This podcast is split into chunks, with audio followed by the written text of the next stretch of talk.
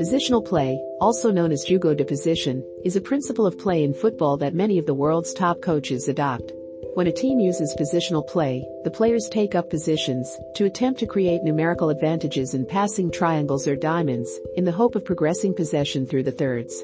All players in the team must follow strict rules about the positions they take up in relation to the, their teammates.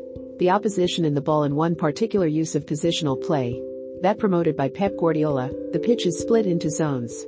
The model uses vertical and horizontal lines on the pitch, with each player assigned to a zone. There should never be more than three teammates on any horizontal plane, and never more than two on any vertical plane, in order to create passing options for the player in possession. Players need to be ready to move based on the movement of a teammate. This creates constant rotations that aim to disrupt the opposition positional play applies to any part of the pitch from goal kick restarts in midfield play to the attacking half and the final third. The intention remains the same throughout, to create space and several passing options for the ball carrier. The precise tactical requirements will vary depending on the area of the pitch and exact intentions of the coach. It was through Rinus Michels' ideology at Ajax that the principles of positional play first appeared, and Johan Cruyff developed those ideas at Barcelona.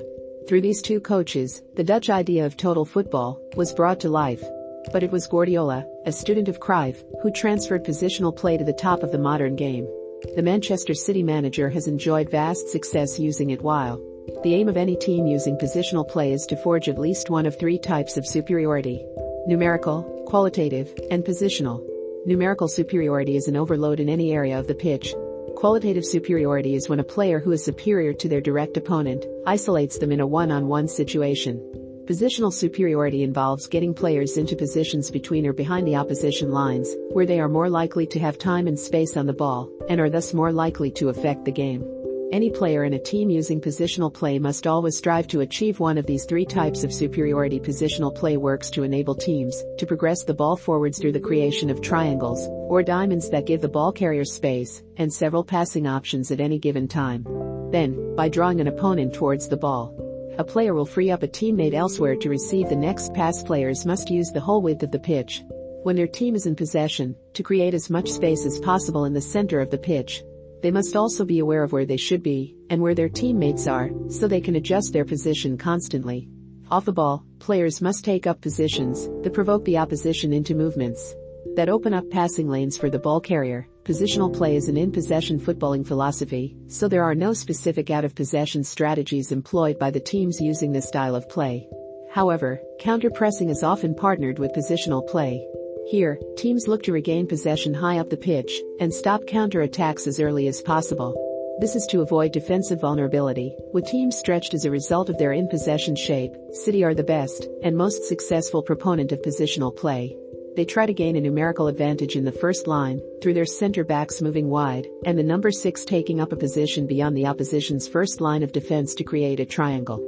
The center backs try to provoke the opposition forwards into jumping out to press, in turn creating a passing lane into the midfielder. The aim is to get the pivot on the ball.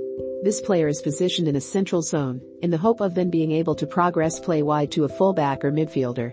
If the pass to the midfielder is not on, they play to their center back partner, they can then drive beyond the opposition's first line and find a forward pass from there in the opposition half. The players occupy positions at different heights. The aim is the same, as in the build-up phase, to find a player beyond the next line of defense. The wingers stay wide on both sides to stretch the pitch. Their hope is to get into the space beyond the last line. Under Enrique, not by chance a Guardiola's successor at Barcelona Spain play a positional game. Their aim is to get their many talented attacking midfielders into positions between the lines to receive, while City maintain width and stretch the pitch through their wingers. Spain do so through the full-backs, when used well. Positional play can produce football that is both of exceptional quality and highly effective. It is extremely entertaining to watch and can bring vast success. As Pep Guardiola's Manchester City side has shown positional play creates vast amounts of space. Thanks to the players stretching the pitch, this creates space in central areas for players to get on the ball. Something many teams struggle with positional play can also lead to lots of opportunities to get players in behind in wide positions. This can lead to passes played across the face of goal. And high quality chances likely to lead to a goal positional play requires high quality players able to receive on the half turn and quickly spot the next pass. Without players of a high enough caliber, positional play can easily fail. The players also need to understand the intricacies of positional play and precisely what is required of them at any given moment. This means there is a need for players who are capable of understanding a system and implementing it on the pitch.